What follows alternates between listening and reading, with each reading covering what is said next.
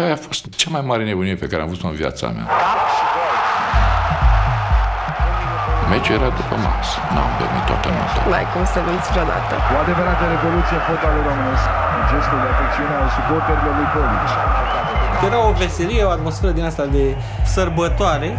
Multă lume în galeria noastră, cu foarte multe fumigene, petarde, atmosferă în România, nu într-o țară comunistă izolată. cincizeci de mii de spectatori cer golul și trage Ticleanu, gol! Erau cu fața plină de lacrimi.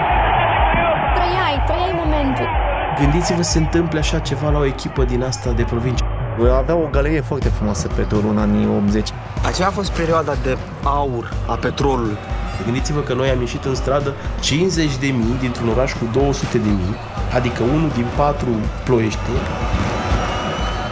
Și mi-amintesc că tata mi-a zis, tu cred că acolo ți-ai dorit să fii, să nu te prind că te duci acolo. Pasiune, emoție, dăruire.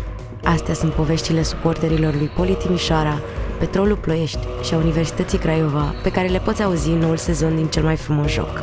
Găsește episoadele pe YouTube, Spotify sau oriunde asculți podcasturi.